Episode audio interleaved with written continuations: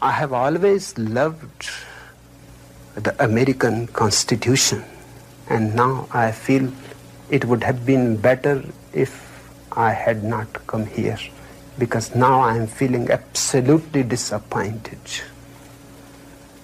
That Constitution is bogus.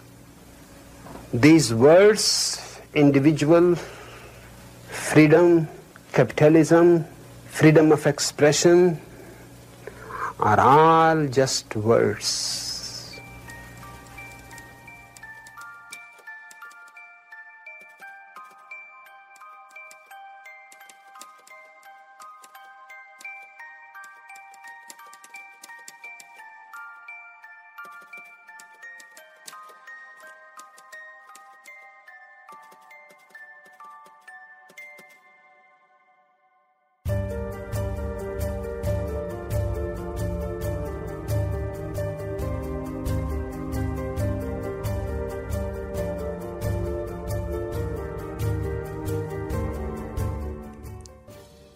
سلام، من علی بندری هستم و این اپیزود چهل و پنجم پادکست چنل بی در مهر ماه نود و هفت منتشر میشه. چنل بی پادکستیه که توش من هر بار گزارش یک ماجرای واقعی رو به نقل از یک یا چند رسانه معتبر انگلیسی زبان تعریف میکنم و این اپیزود چهل و پنجم پنجمین و آخرین قسمت از پادکست سریالی تابستان و پاییز نود و هفت ماست.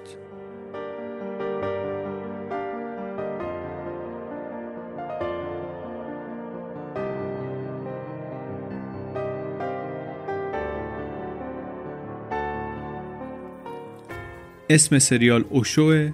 لیست کامل منابع اصلی این پادکست رو در توضیحات اپیزود میتونید ببینید، توی همه اپهای پادکست یا در سایتمون یا در تلگراممون یا هر جا. مهمترین منابعش ولی دو گزارش مفصل و چند قسمتی هستند که در Oregon Live dot com منتشر شدن. یکی در هزار و نهصد و هشتاد و پنج کمی بعد از اتفاقاتی که افتاد در اونجا و دیگری هم در دو هزار و یازده که بیشترش مطالبش مثلا یه جور دیگه ارائه کردن همون مطالب اولیه است به اضافه یافته‌های جدیدی. عنوانش هم هست Rajneeshees in Oregon An Untold History. به جز اینها منبع مهم دیگری هم داشتیم از equip dot org، گزارشی با عنوان The Rajneesh Cult. توی چهار اپیزود اول شناختیم که باگوان شری راجنیش کی بود. تلفظای منم اگه دقت کرده باشین کم کم بهتر شد دیگه، از اون اشرام که میگفتم کم کم رسیدم به آشرام، باگوان رو کم کم رسیدم به باگوان. حالا بریم جلوتر، اگه میرفتیم جلوتر دیگه معلوم نیست به کجا میکشید. در اپیزودهای اول باگوان شری راجنیش رو شناختیم، از زمانی که گفتیم بچه بود، خیلی بچه کنجکاوی بود، خیلی با اراده بود، با برنامه بود، بزرگ شد، معلم فلسفه شد، کاریزماتیک بود، خوش صحبت بود، پیروانی یا مستمعینی پیدا کرد در هند کم کم. بعد آدمای دیگه سفیدپوستای غربی جذب شدن، میرفتن اونجا، تشکیلات قوام پیدا کرد، از نظر مالی استوار شد، پول شروع کرد آمدن توش. بعد دیدیم که اونجا محلی دچار مشکل شد با مقامات دولتی، خورده با مردم، اینها تصمیم گرفتن که برن جای دیگه، تو هند نتونستن برن، سرنوشتشون افتاد به ساحل غربی آمریکا در ایالت اورگان. اومدن اونجا و یک زمینی رو خریدن که کاربری زراعی داشت، ولی اینا اومدن توش مستقر شدن و شهر خودشون رو بنا کردن، از صفر یک شهری ساختن، امکانات خیابون کشی، خونه فلان، ولی به موانع قانونی خوردن به خاطر اینکه گسترش این شهر با یک سری قوانینی محدود شده بود و از اون طرفم محلی ها خیلی چشم دیدن این که یک آدمایی از اون سر دنیا بیان و بخوان سبک زندگی خودشون رو اینجا اعمال کنن یا اینکه داشته باشن حتی خیلی نداشتن. به جز این که با مردم محلی و با سیاستمداران محلی مشکل دار شدن، گروه های حامی محیط زیست هم که اونم بالاخره برآیند همین مردم محل بود با اینها مخالف بودن و شروع کردن کل کل کردن با هم دیگه. توی اپیزود قبل دیدیم که دیگه اینا سرشاخ شدن، اختلافاتشون عملاً تبدیل شد به مواجهه، سطح دعوا رفت بالا. این رو هم گفتیم که گزارشایی هست که میگن که هم باگوان هم شیلا تحت تأثیر داروهای مخدری بودن که میگرفتن توی اون دوره، استرس خیلی زیاد بود، فشار خیلی زیاد بود، شیلا خیلی کار میکرد و کم کم افتاد تو جاده خاکی. هم شیلا هم کلن تشکیلات به تبعیت از شیلا. بعد شیلا با یه سری از آدمای نزدیک خودش یه حلقه‌ای درست کرد که اینا نقشه میکشیدن اینو چطوری کنترل کنیم، اونو چطوری کنترل کنیم و دست به کارهای عجیب غریب زدن. شنود گسترده، استراق سمع همه، حتی خود راجنیش، بعد خرابکاری تو شهر. بعد رفتن انتخاباتی برگزار میشد، اینا یه کاندیدایی داشتن میخواستن که پیروزش کنن، رفتن بیش از هفتصد نفر از مردم شهر رو مسموم کردن که اینا نتونن بیان رأی بدن. از این جور کارا. حالا میخوایم ادامه ماجرا رو تعریف کنیم. قبل از اینکه بریم توی اپیزود، این رو هم دوباره یادآوری کنیم که پادکست مناسب بچه‌ها نیست. پادکست سریالی اوشو، قسمت پنجم، اوشو. یک شب تابستونی در سال هزار و نهصد و هشتاد و پنج خانومی به نام ما آناند پوجا آمد بیمارستان، بیمارستان سنت وینسنت، سر وقت آقای جیمز کومینی. جیمز کومینی یک سیاستمدار محلی اهل اورگان جراحی گوش کرده بود و دوران نقاهتش رو داشت در این بیمارستان میگذروند. خانم آمده بود اینجا که آقا رو بکشه. یه سرنگ هم دستش بود، توش یه محلولی که قلبش رو از کار بندازه و میخواست بره و این سرنگه رو بزنه تو سرم آقای کومینی. اما رفت تو اتاق کومینی، دید سرمی به جایی نیست. دست پاچه شد و با عجله اومد از بیمارستان، زد بیرون، سوار ماشینی شد که منتظرش بود و همراه همدستانش در این نقشه ترور راه افتادن، رفتن سمت خونه. خونه کجاست؟ مزرعه راجنیش، یک اردوگاه معنوی در شرق اورگان، اورگان در ساحل غربی آمریکا، محل اقامت بگوان شری راجنیش، گروه هندی و دو هزار نفر از آدمایی که عاشقانه میپرستیدنش. این برنامه ناموفق آدمکشی فقط یکی از نقشه های از سر استیصال یک سری از پیروان بگوان بود برای حفظ امپراتوری گروهشون. چهار سال میشد الان که این راجنیشی ها شده بودن خبر اول اورگان. چند صد زن و مرد قرمز پوش بدون اینکه یک دلار حقوق بگیرن صبح تا شب کار میکردن و مرد گیسو افشان ریش سفیدی رو میپرستیدن که ساکت مینشست روبروشون و بهشون لبخند میزد. یک مزرعه قدیمی رو گرفته بودن، میخواستن اینجا یک آرمان شهر بسازن. شهر تشکیل دادن، یه شهر دیگه ای رو تصرف کردن، یکی یکی رولز رویس میخریدن واسه گروه تا جایی که در مجموع نود و سه تا ماشین زیر پای این رهبر معنویشون بود. ببینید فیلم ها و عکساش رو توی سایت خودمون یا جاهای دیگه اگر که تا حالا ندیدین، دیدنیه واقعا و بعضی از صحنه‌هاش حقیقتاً به یاد موندنی و تکان دهنده. جنبش راجنیش رو همینطور که شنیدیم تا حالا زنها میگردوندن.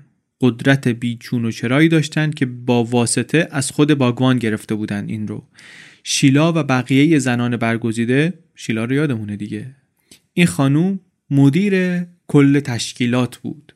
امور مالی جنبش دست این وزیر دستانش بود، کمک مالی اینا جمع میکردن و زندگی رو، روش زندگی در اونجا رو اینها کنترل میکردن. اما ما الان رسیدیم به زمانی که قلمرو این خانوما داره آب میره. کرکوپر کل تشکیلات اصلا یه مقدار ریخته. در دوران اوج اینها میگفتن در سی و سه کشور یا سی و دو کشور پانصد و هفتاد و پنج تا مرکز مراقبه دارن، مدیتیشن سنتر.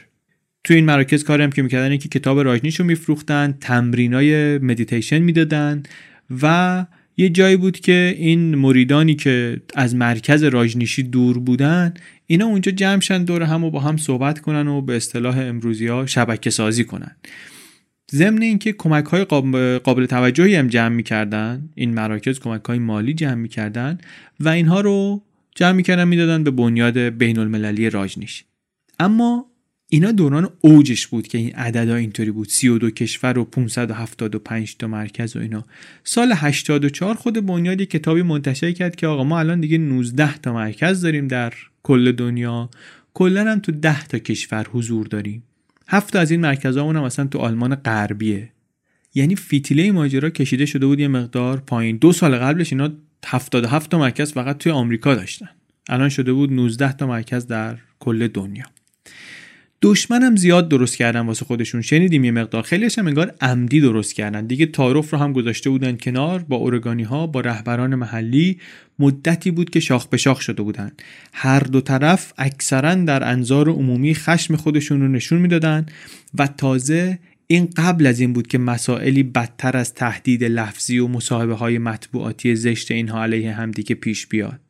یه ماجرای حاشیه‌ای عجیب هم وسط اتفاق افتاد که حیف بهش اشاره نکنیم. راجنیشی ها به جز راجنیشپورام که این شهری بود که اینجا درست کرده بودن، پایگاه های دیگه هم داشتن. از جمله در جنوب شرقی پورتلند اینا یک مرکز مراقبه رو میچرخوندن و مالک یک کلوب شبانه هم بودن، رستورانی و نونوایی و کلابی و همه چی. علاوه بر اینها یه هتل هم داشتن در مرکز شهر که این هتل سال هشتاد و سه توش بمبگذاری شد. صبح روز جمعه بیست و نه ژوئیه سال هشتاد و سه سه تا بمب کوچیک توی هتل صد و بیست و هفت اتاقه راجنیش منفجر شد. اولیش تو سوراخ دیوار دستشویی یکی از اتاقا ترکید، دومی و سومی زیر تختای اتاق بودن، یه ساعت بعد، یه ساعت و نیم بعد منفجر شدن. بمبگذار یک آقای بود به اسم استفن پی پاستر، یهودی مسلمان شده‌ای بود، عضو جماعت الفقرا، یک سازمان تروریستی، یا حداقل ادعا میشد، عنوان شد که تروریستی، که اعضاش عمدتاً مسلمانانی بودند، آفریقایی آمریکایی، مستقر در پاکستان و در آمریکا. این آقا اومده بود توی اتاقش توی هتل، بعدن که اومدن دیدن که این چند تا بمب داره، ناپالم خانگی و اینها داره اونجا، و ساعت یک و بیست دقیقه صبح داشت ناپالمو میذاشت وسط بمبا که یکی از این بمبا ترکید.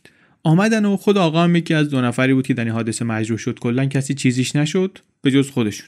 اومدن و گرفتنش و هتل هم همون موقع تخلیه کردن و دو ساعت بعد بمب بعدی هم ترکید. و انگیزه این حمله هیچ وقت اعلام نشد، ولی شهردار راجنیشپورام کریشنا دوا بعد از بمبگذاری گفتش که ما این مسئله رو، اینکه مردم برای ابراز عقیده چنین تاکتیک هایی رو اجرا کنن، خیلی وحشتناک میدونیم، خیلی نفرت انگیز میدونیم، ناامید کننده است از این وضعیت. اون آقا هم البته بازداشت شد، بعد چهار روز وثیقه بیست هزار دلاری گذاشتن، اومد بیرون، در رفت، تا هشتاد و چهار فراری بود. بعد تو کلرادو گرفتنش، نوامبر هشتاد و پنج محکوم شد به بیست سال زندان، چهار سال موند، بعد آزاد شد، رفت لاهور و اونجا از قرار معلوم کلاس‌های آموزشی پیشرفته گذاشت برای جنگ‌های چریکی و رفت توی مسیر خودش. خیلی معلوم نیست که واقعا اون ماجرا چی بود، از کجا آمده بود، برای چی بود، ولی نتیجه‌ای که داشت این بود که این بمبگذاری به همراه چند تا آتش‌سوزی که در مزرعه رخ داده بودند و شیلا اینها رو مینداخت گردن اهالی انتلوپ، به احتمال زیاد اینها اتفاقاتی بودند که باعث شدن راجنیشی‌ها رو بیارن به خشونت. بعد از اون انفجار ترسناکی که البته فقط عاملینش رو مجروح کرد، طرفدارای راجنیش به بهانه دفاع از خودشون یا به دلیل دفاع از خودشون تعداد زیادی اسلحه خریدن و شروع کردن تمرین تیراندازی تو همون مزرعه. یک گروه محافظانی تشکیل دادن که از کل نیروی پلیس اورگان بیشتر اسلحه داشت. مردم بیخبر از همه جا وقتی که اینها رو می‌دیدن تعجب می‌کردن. می‌دیدن که راجنیشی‌ها از این سر تا اون سر آمریکا میرن، هفت‌تیر و شاتگان و اسلحه‌های نیمه اتوماتیک و اینا میخرن، برای یک شهری که جرم و جنایتی توش نیست، فساد و خشونتی توش اتفاق نمیفته، لازم به نظر نمیرسه این همه چیز. تازه سعی کرده بودن که مسلسل دستی و سلاح‌های تمام اتوماتیک و اینها هم بگیرن. به چشم مردم خیلی ممکن بود منطق نداشته باشه، ولی ما الان که می‌بینیم میشه حدس زد که چرا تو این خط رفتن. And in the fall, they launched a campaign of nationwide recruiting, busing homeless men and women to the ranch where they were promised free food, housing and clothes, no strings attached. Oh yeah, somebody was telling me about that. They said somebody was going to work on a farm, though. They don't have to stay if they don't like to. We're also offering return transportation. Ain't no drugs there, right? No, no drugs. You can't drink? Well, you, you get, get two beers, beers a day. Two beers a day? Yeah, you get okay. two. Outsiders thought it was peculiar. Bhagwan had always preached against charity. Many times people have asked me questions about charity. And I said, we don't believe in charity because it humiliates people. We have now in three years become self-sufficient, as you, you can see. We say, come in, be part of us. Rajneeshis developed a clever, if not cynical, plan. Thousands of the nation's human derelicts, the unemployed, the unwashed, and the uncontrollable, from every major city were being transported to Rajneeshpuram. They would arrive in time to register and vote the Rajneeshi line in the elections.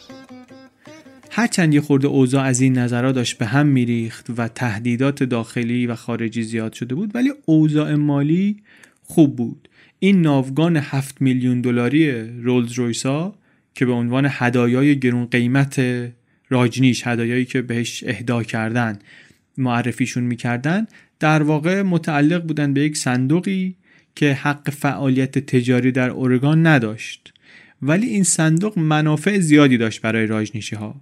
پیروان راجنیش می آمدن این ماشینا رو با اجاره بالا لیز می کردن، درآمد زیادی می آمد.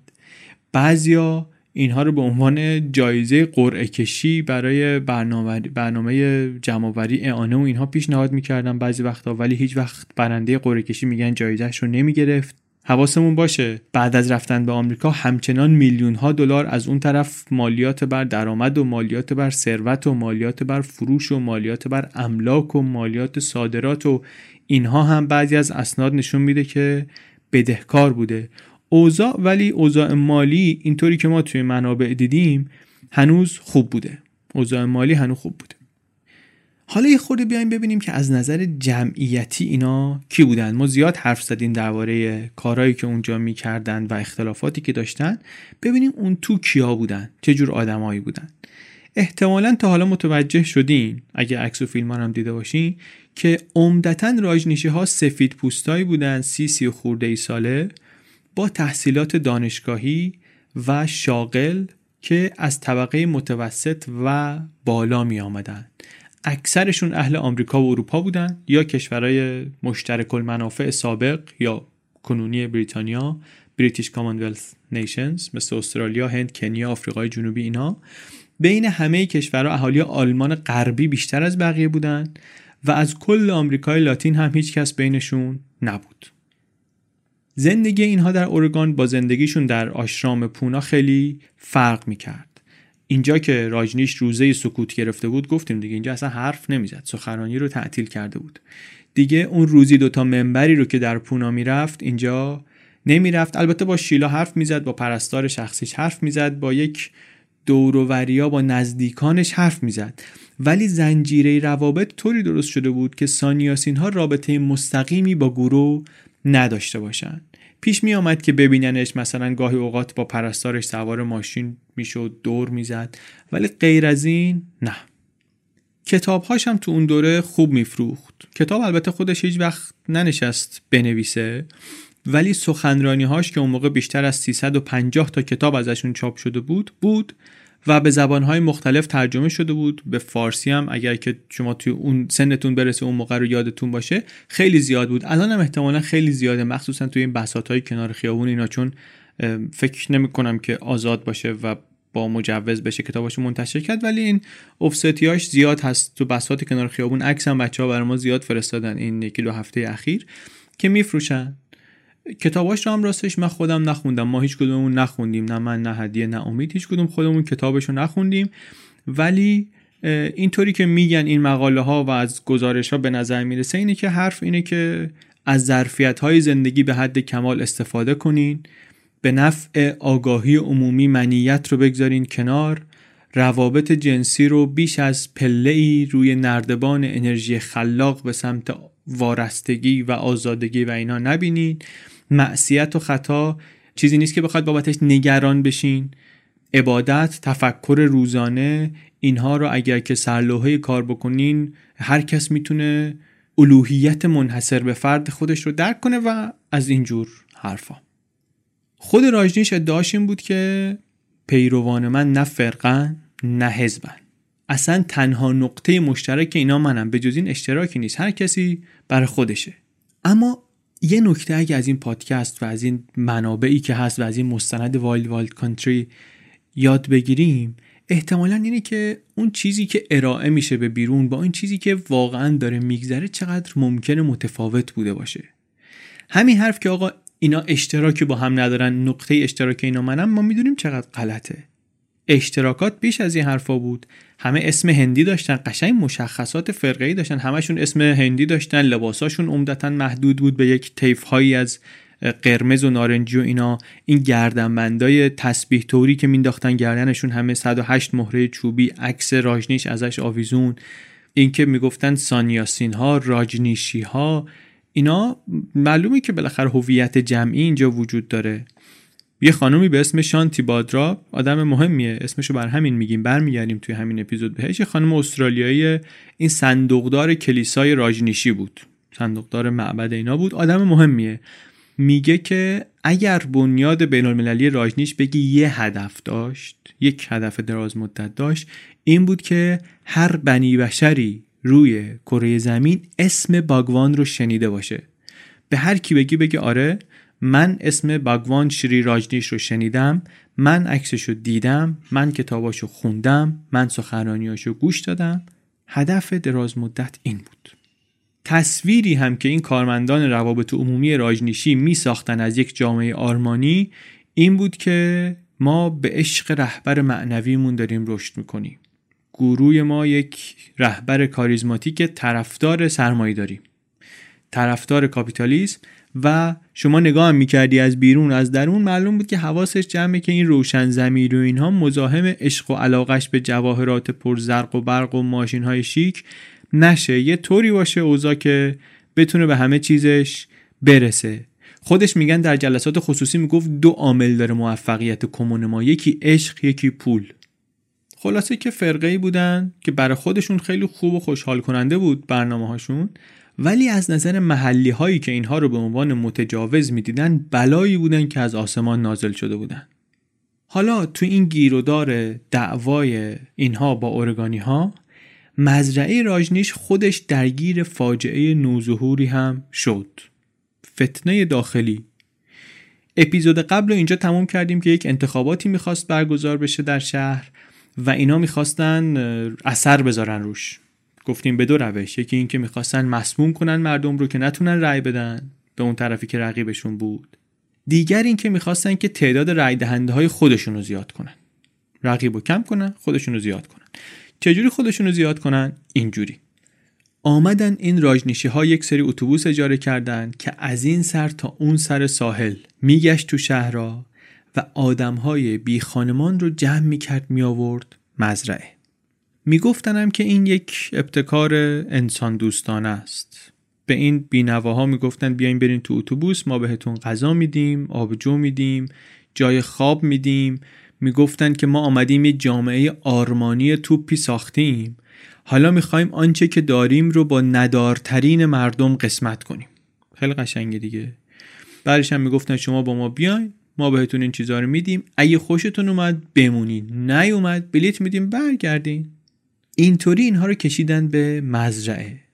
این افراد بی خانمانی که در مزرعه جا و مکان گرفتن مجبور بودن که ثبت نام کنن در انتخابات، اصلا کارکردشون این بود، و رأی بدن به نماینده مورد نظر اینها. نقشه خوبی هم به نظر میرسه دیگه، به نظر میرسه که باید کار کنه. اما از قضا سرکنگبین صفرا فزود.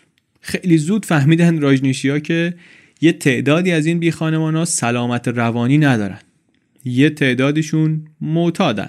بعدم تعداد بی خانمان هایی که آوردن انقدر زیاد شد که از ساکنین خود مزرعه بیشتر شد. اصلا یک مزرعه دور افتاده پرت جای مناسبی نیست که شما دار و دسته متمرد ها رو بخوای توش نگه داری. اینا افتادن به جون هم، زد و خورد شروع شد و راجنیشی‌ها دیدن آقا اوضاع الان کنترل خارج میشه. گفتن چیکار کنیم چیکار نکنیم. آرام بخش آوردن ریختن تو بشکه‌های آبجو، مدیریت کردن جمعیت رو، به قول مدیران ما جمعش کردن جمعش کردن شهر خوابید. اون شب رو گذروندن هر طور که بود. ولی قصه اینه با این همه زحمت و رسوایی نهایتا نقششون برای تأثیر گذاشتن روی نتیجه انتخابات عملی نشد. مقامات دیدن که آقا اینا این همه آدم بی خانمان آوردن از این ور اون ور آمریکا و شرایط عادی نیست، شرایط غیر عادی رای گیری متوقفه. یه قانونی گذاشتن بعدش که آقا افرادی که ثبت نام میکنن توی انتخابات باید حداقل طی بیست و یک روز گذشته ساکن این محل اخذ رای بوده باشن. بعدم اون خانومه که کاندیدا شده بود برای انتخابات اصلا خودش تقلب کرد نادان. اومد دو بار رای بده، یه بار با اسم واقعی خودش، یه بار با اسم راجنیشیش. موچشو گرفتن، مردمم دیدن که اینا میخوان از رای دادن بندازنشون و این شامورتی بازی‌ها و سم و بی خانمان و فلان. گفتن حالا که اینطوره ما مصممتر از پیش با اقتدار بیشتر پای صندوق‌ها. Homeless invited in were citizens eighteen and over. As long as you're a U S citizen, eighteen years of age on election day, and you're a resident of the state of Oregon for twenty days, you can register to vote. The, you, the influx of people out there, I can see no reason other than uh, their their desire to take over Wasco County. Not so, answered the Rajneeshees. The idea of the homeless electing Rajneeshi write-in candidates had never occurred to them, not until it was suggested by a reporter.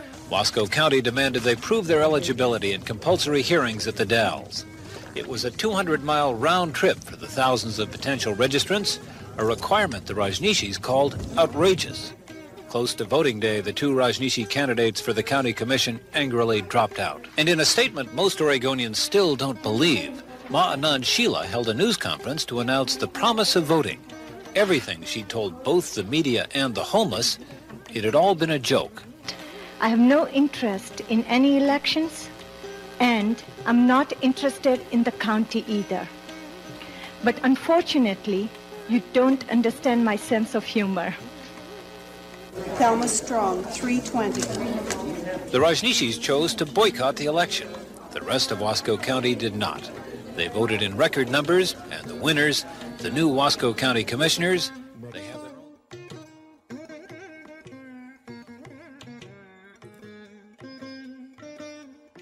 انتخابات پس به اون جایی که باید میرسید و اینا براش نقشه داشتن نرسید. از اون طرف گفتیم اپیزود قبل که اینا شروع کرده بودند شیلا و افراد زیر دستش به شنود کردن مکالمات مکالمات اون حلقه هالیوودی ها، اتاقای مختلف. بعد کم کم همه جای شهر، تلفن عمومی ها، هر جایی که هر کسی با هر تلفنی صحبت میکرد، اتاق بگوان، همه جا. توی این شنودهایی که میکردن دیدن یکی از این بزرگواران بی خانمان توی تلفن عمومی داره یه چیزایی میگه که انگار میخواد بیاد بدزده راجنیش رو. آمدن و ایشون رو شناسایی کردن و فرستادنش کلینیک پزشکی که آزمایشش کنن برای بیماری سل مثلا.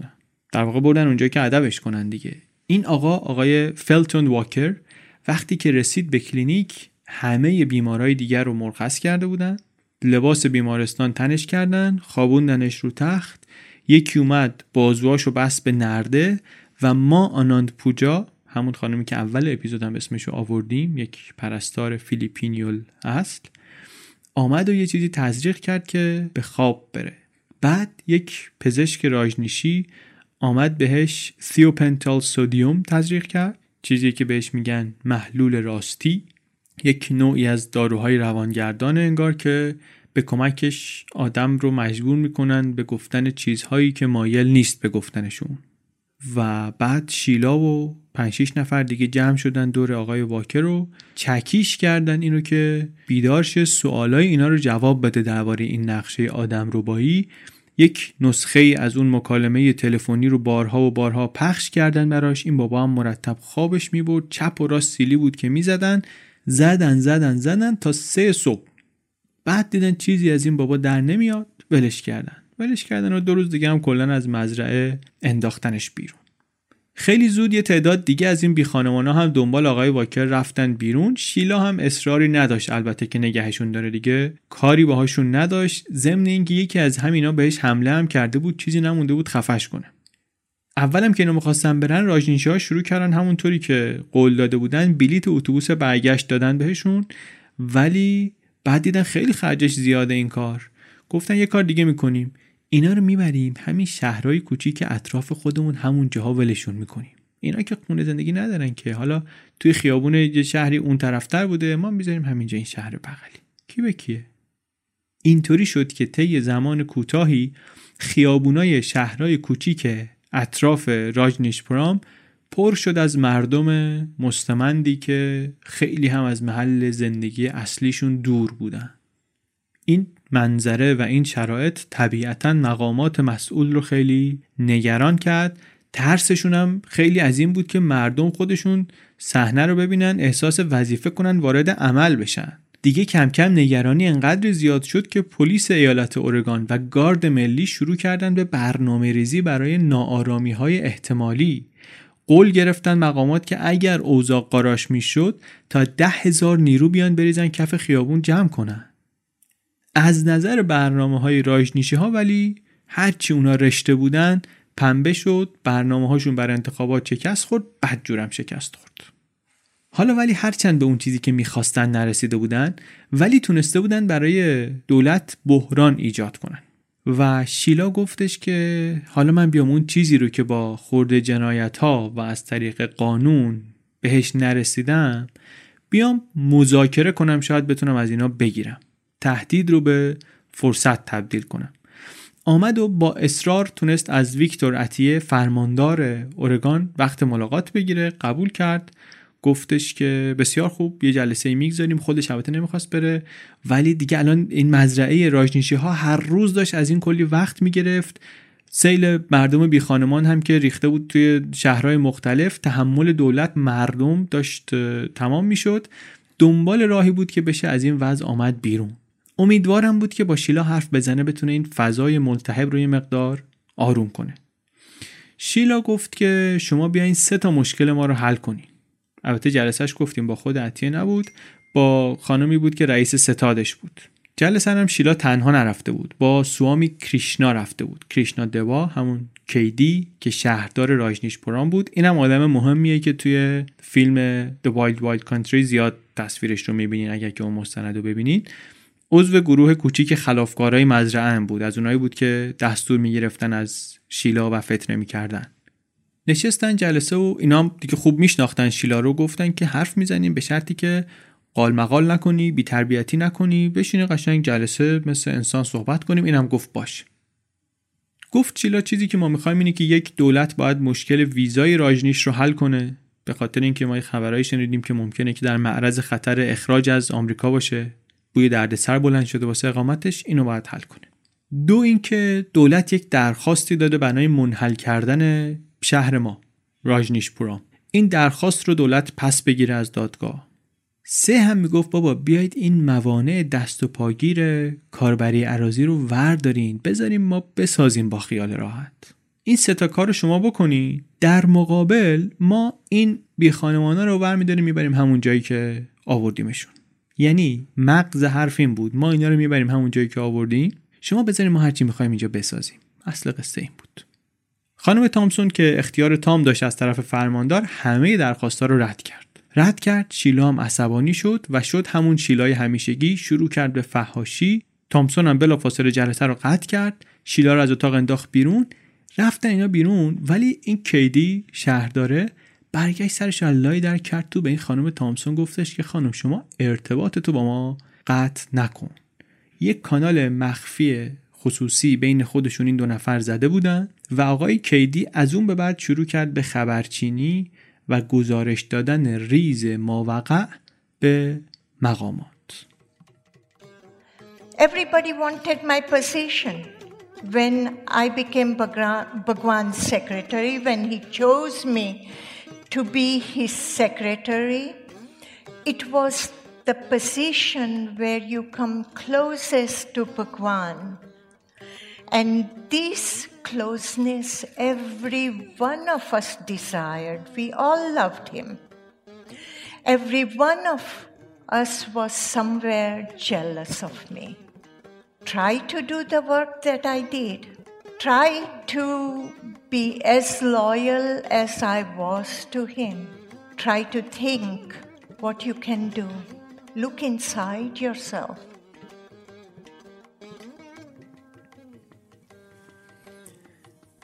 ترس و وحشت بین شیلا و افراد دستچین شدهش کم کم زیاد شد. شیلا سعی میکرد به اینها امکاناتی بده فراتر از بقیه که وفاداریشون رو بخره. اتاق شخصی میداد، ماشین میداد، لباسای خاص میداد. در واقع مدیریت فرقه داشت تهدیدات در حال افزایش رو حس میکرد، چه تهدیدات داخلی چه خارجی. یه جای دیگه نگران شده بودن که طرفداران گروه بیان بهش آسیب بزنن، به خود بگوان آسیب بزنن، یا اینکه مقامات بیان بازداشتش کنن، پلیس بیاد کتبسته ببرتش. نگران هم بودن که دیگه جایگاه خودشون رو در این فرقه از دست بدن. سانیاسین های معمولی ولی اینا درگیر کار روزانه بودن، درگیر مراقبهشون بودن، اون مدل جهانی زندگی رو داشتن درست میکردن. این عقاید آخرالزمانی اینا رو نداشتن.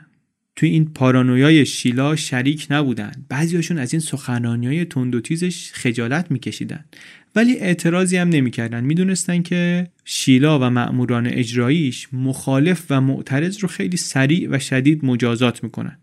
به راحتی آب خوردن میتونن بفرستنشون سر یه کار جدیدی یا یه خونه جدیدی و به اون چیزی که عادت کردن رو ازشون بگیرن، یه کاری بکنن که ناخوشایند بشه شرایط براشون. یکی از وکلای برجسته این رو فرستاده بود شیلا پشت فرمون بولدوزر. تنبیه‌های دیگه هم بود. تنبیه بدتر اخراج از مزرعه بود. این دیگه بالاترین تنبیه بود. سانیاسین هایی که گله و شکایت میکردن بهشون میگفتن بریم بیرون. حالا شما ممکنه فکر کنی که بریم بیرون که بد نمیشه که میری بیرون دیگه، ولی نکته اینجاست که اینا وقتی که آمده بودن پیوسته بودن به این کمون، مال و اموال و فروخته بودن و هر چی داشتن با خودشون آورده بودن داده بودن اینجا. حالا مال و اموال یه طرف، روابط با دوست و آشنا و خانواده و اینا همه قطع شده، مثل چیزی که درباره خیلی از فرقه های دیگه هم شنیدیم دیگه. خیلی هاشون واقعا از ته دل معتقد بودن این مزرعه راجنیش خونه آخرشونه. این مزرعه رو ازشون میگرفتن، رنج رو میگرفتن، کجا میخواستن برن؟ تا اواخر سال هشتاد و چهار شیلا و گروهش تنهاتر از هر زمان دیگری شده بودن. خسته بودن. شیلا برای اینکه ادامه بده تکیه داشت به داروهایی که میخورد. عصبی بود، بیخواب بود، آرام بخش مصرف میکرد همش. خستگی باعث شده بود که مشکلاتشون سختتر از همیشه هم به نظر بیاد. یکی از این مشکلاتون آقای دندورو بود، برنامه ریز کاربری اراضی شهرستان وسکو، که خیلی از کارهایی که کرده بود یا ساخت و سازا رو متوقف کرده بود، کند کرده بود. نگران بودن که نکنه که مستند کرده باشه ساخت و سازای غیر قانونی اینا رو، یعنی بعد از اینم که ساختن مجبور بشن دوباره خراب کنن. با اون ذهن خسته و پریشان یه ایده زد شیلا که بریم دفتر دورو رو خراب کنیم، اگه اونجا رو خراب کنیم دیگه نمیتونن کاری بکنن علیه ما. پا شدن یه شب دیر وقت زمستونی با شش نفر از افراد نزدیکش نشستن این عکس‌ها و نقشه‌های دفتر کاربری اراضی شهرستان واسکو رو بررسی کردن، ببینن چطوری میتونن برن آتیشش بزنن. بعدم سه تا از افراد مورد اعتمادش رو مأمور کرد که برن واسه این کار. رفتن با اسامی جعلی آپارتمانی در پورتلند اجاره کردن به عنوان خونه امن. بعد یه بوک مشکی هم گرفتن قایم کردن تو فرودگاه واسه عملیات. نصف شب رفتن دم در دفتره، پنجره رو با دیلم باز کردن، خزیدن، رفتن تو، پرده ها رو کشیدن. یه ساعت همه جا رو گشتن، توی کمودا و کشوها دست کردن، اسناد دولتی رو درآوردن، پخش و پلا کردن. بعد شروع کردن به آتیش زدن. واسه اینم که روشن کنن آتیشو هشت تا شمع گذاشتن توی جعبه‌های مقوایی، روی جعبه‌ها مایع آتش‌زا پاشیدن. بعدم گفتن اینا رو می‌ذاریم میایم دیگه، این شمع میشه تایمر و بعد از یه زمان این میسوزه میاد پایین میگیره، مقوا رو آتیش میزنه، همه جا آتیش میگیره. گذاشتن همه چی رو چیدن و شمع رو هم روشن کردن و خزیدن، از پنجره رفتن بیرون و پشت سرشون هم پنجره رو بستن. پنجره رو بستن، اکسیژن هم دیگه به شمع نرسید. در نهایت دو تا از شمع‌ها کلا موندن تا پایین سوختن، آتیش رو روشن کردن و آتیش آتیش عظیمی نشد، یا آتیش مختصری شد. اینا خیلی خوش و خرم و با افتخار برگشتن اون خونه تیمیشون، لباساشون هم سر را انداختن دور. تماس گرفتن با یکی از رهبران مزرعه که بله مأموریت با موفقیت انجام شد به زبان رمزی. خیلی خوشحال بودن، ولی یه موتوریا داشت رد میشد، دید که یه آتیش مختصری گرفته، زنگ زد آتش نشانی، اونا سریع اومدن خاموش کردن آتیشو. خسارتی وارد شده بود ولی نه خیلی. اون کامپیوتر اصلی دفتر مقدار آب شده بود، ولی هاردش مثلا سالم بود. کاغذها بعضیا سوخته بودن، بعضیا با آب بین رفتن. ولی دو هفته طول کشید تا آقای درو و همکاراش برگشتن سر کار، روز از نو روزی از نو. یعنی اینا در فکرهای بد و بدتینتی کم نذاشتن، اخلاق و قانون هم دست و پاشونو نبسته بود. ولی چلمنی رو دیگه کارش نمیشه کرد. چلمن وقتی باشی چاره ای نداره. یه جلسه ای بود یه دفعه، برای تصمیم گرفتن برای تجدید نظر اداری درباره ساخت و ساز و بیرویه در مزرعه. اینا می‌خواستن برن جلسه ها رو به هم بریزن. یعنی برنامه‌شون این بود، گفتن که جلسه تو اتاق کنفرانس کتابخونه ایالتی شهر سیلم بود.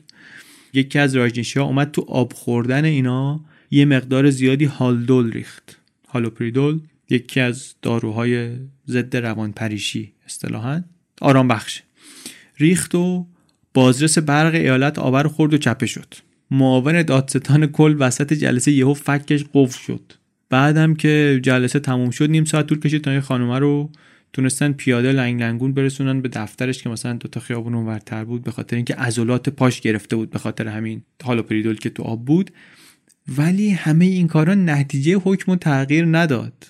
جلسه نتیجه گرفتن نهایتاً که یک میلیون دلار جریمه درخواست کنن برای راجنیشی‌ها. در واقع پیشنهاد یک میلیون دلار جریمه بدن برای راجنیشی‌ها. همون موقع ها بود که دادستان‌های فدرال هم تحقیقات جدیشون رو درباره یکی از بزرگترین پرونده‌های راجنیشی‌ها شروع کرده بودن، پرونده نقض قوانین مهاجرتی.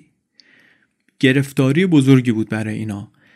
آمدن راجنیشی‌ها کسایی رو که درگیر این پرونده بودن به بهترین شکلی که میتونستن زیر نظر گرفتن و یکی از دلالای دولتی دهنش چفت و بستی نداشت، از دهنش در رفت که این پرونده طوری داره پیش میره که ممکنه خود بگوان مواجه بشه با اتهام‌های جنایی و اینو که گفت اینا دست و پاشونو گم کردن.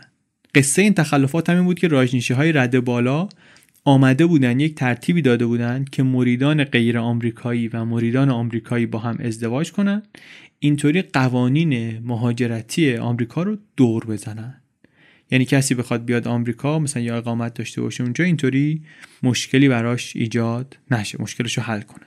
عین همین کار رو در هند هم کرده بودن. اونجا هم مریدای خارجی رو می آوردن، به عقد شهروندان انگلستان در می آوردن که شرایط ویزای هند رو داشته باشن بتونن اونجا اقامت کنن. چنان گسترده بود این کار که بعدن شد یکی از اتهامات اصلی علیه زعمای قوم و از جمله خود جناب بگوان. همون موقع ها هم بود که دادستان کل در تلاش هایی که داشت برای غیر قانونی اعلام کردن شهر راجنیشپورام داشت موفق می شد. تمام تیم حقوقی جمع شدن در اقامتگاه گورو که راهنمایی بخوان که آقا چه کنیم؟ استاد چه کنیم؟ بگوان گفتش که این پرونده رو ببازیم کار تمومه، این دیگه ته خطه. سعی کرد تشویقشون کنه، تهدیدشون کنه، هر ترفندی داره بزنه که اینا برن بهتر کار کنن، سخت‌تر کار کنن، چون واقعا میدونست شکست خوردن در این پرونده یعنی اینکه شهر رو از دست بدیم و اون پایگاه جهانی که داشتیم دیگه هوتوتو. این وسط یه سفرم شیلا پا شد رفت استرالیا و یک معامله تجاری رو بدجوری خراب کرد. ماجراهای اون سفر هم جنجالی دیگه ما توش نمیریم، داستانی اون واسه خودش. اونجا هم به کمک شنود و استراق سمع و مسموم کردن مردم و اینا تونست مالکیت بخشی از یک شرکت سهامی عام رو به دست بیاره، ولی بعد قضیه تقش در اومد، ارزش سهام شرکت یه شبه افت کرد و سر جمع این کار یک میلیون دلار تقریبا ضرر داشت برای کمون، برای بنیاد راجنیش. بعد با این وضعیت برگشت مزرعه، دید بگوان همش میگه من رولز رویس میخوام، من رولز رویس میخوام. دلش میخواست که اسمش در کتاب رکوردهای جهانی ثبت بشه. این هوسش همون موقع هم برای کمون ماهی دویست هزار دلار هزینه داشت، ولی میگفت ظرف یک ماه باید سی تا رولز رویس دیگه واسه من بیارین. بعدم یه ساعت یک میلیون دلاری میگن سفارش داد به شیلا، گفت اینو میخوام، اگرم پول نداری اگه لازم شد از هزینه‌های جامعه بزن، از هزینه‌های کمون بزن، اینو من میخوام. یه گرفتاری دیگه براشون پیش آمد. هیئت منصفه فدرال آمد مقرر کرد که یکی از سانیاسین‌های سابق که شکایت کرده بود که آقا اینا قرض منو پس ندادن، ماجراشو کاری نداریم، واقعا هر کدوم اینا یه قصه است دیگه، ما توش نمیریم، ته اینو میگیم. آمد حکم داد دادگاه که یک میلیون و هفتصد هزار دلار باید به ایشون بدین. طی دوران این محاکمه هم شیلا یه تیمی رو فرستاد که این خانم مسنی بود سر پرونده، اینو مسمومش کنن. این نقشه هم شکست خورد. حکم دادگاه علیه اینا آمد دیگه. شیلا این حکم رو که شنید خیلی جوش آورد، احساس کرد که هیئت منصفه بهش خیانت کرده، وکلای خودش بهش خیانت کردن، پولی هم که نداریم بدیم، آینده دیگه واقعا تیره و تار بود. همه اینا حالا هست، رو سر اینا این بدبختی گروه هالیوودیا هم هست.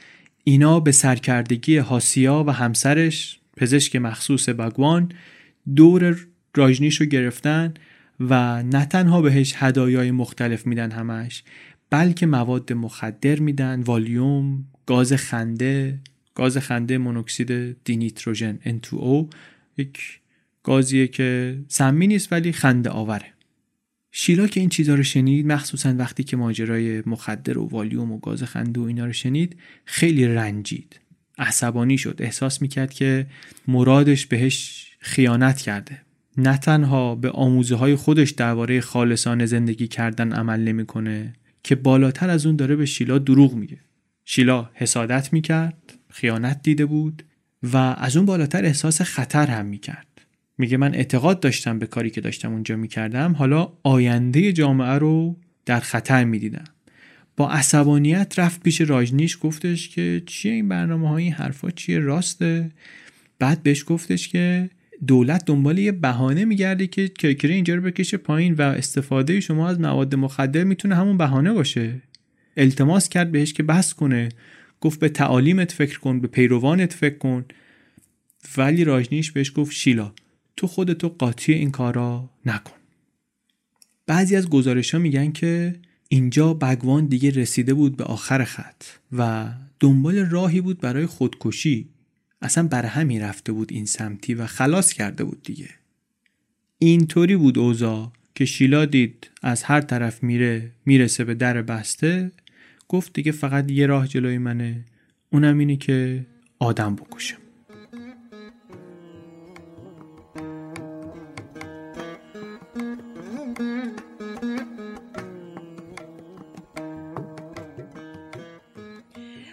I was given the job of protecting Bhagwan.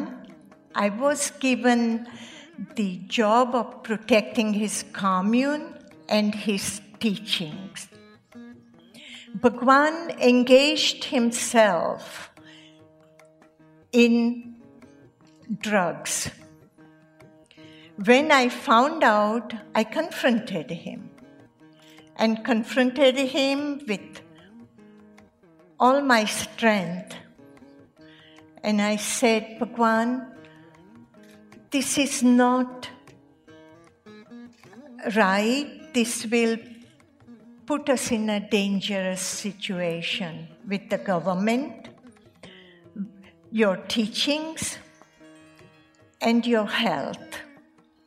He told me simply, you stay out of it. For me to stay out of it on one hand and to have responsibility of this protection of him was not possible. Either I complain and do something about it or I walk away.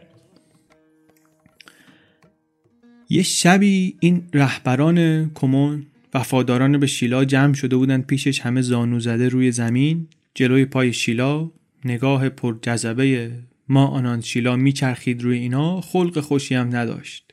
فردای روزی بود که دادگاه محکوم کرده بود اینا رو، اون یه میلیون و هفتصد هزار دلار رو بدن به اون سانیاسین سابق و اینا شوکه شده بودن. گفت که چی هستین شما؟ شما پیروان وفادار بگوان شری راجنیشین یا یک مشت بزدل؟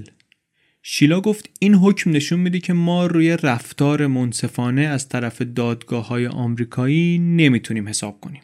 عدالت نمیبینیم.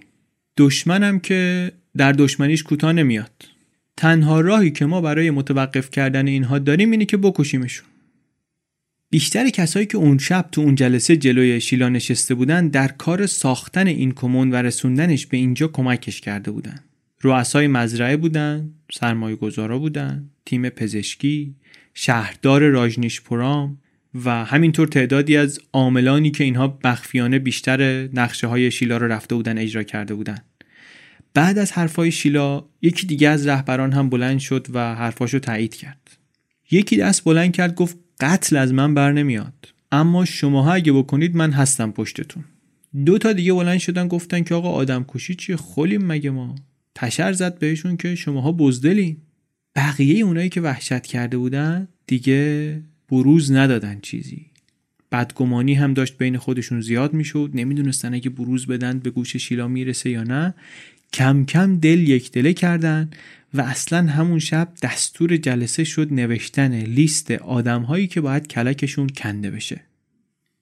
تا اون موقع اعمال خشونت‌آمیزی که این راجنیشی‌ها کرده بودن کمکی بهشون نکرده بود. رفته بودن تو شهر دالاس، چند صد نفر رو مسموم کرده بودن، دفتر برنامه‌ریزی شهرستان واسکو رو آتش زده بودن، از بی خانمان‌ها سوء استفاده کرده بودن، صدها هزار دلار خرج اتوبوس گذاشته بودن دو دست ایالت اورگان نهایتاً که اینا رو برگردونن محل زندگیشون. و حالا به جای اینکه از این ناکامی‌ها و از حمله‌های شکست خوردهشون درس بگیرن، تصمیم گرفتن آلین کنن. گفتن دیگه هر چه باد باد، ما که چیزی واسه از دست دادن نداریم، بزنیم تو.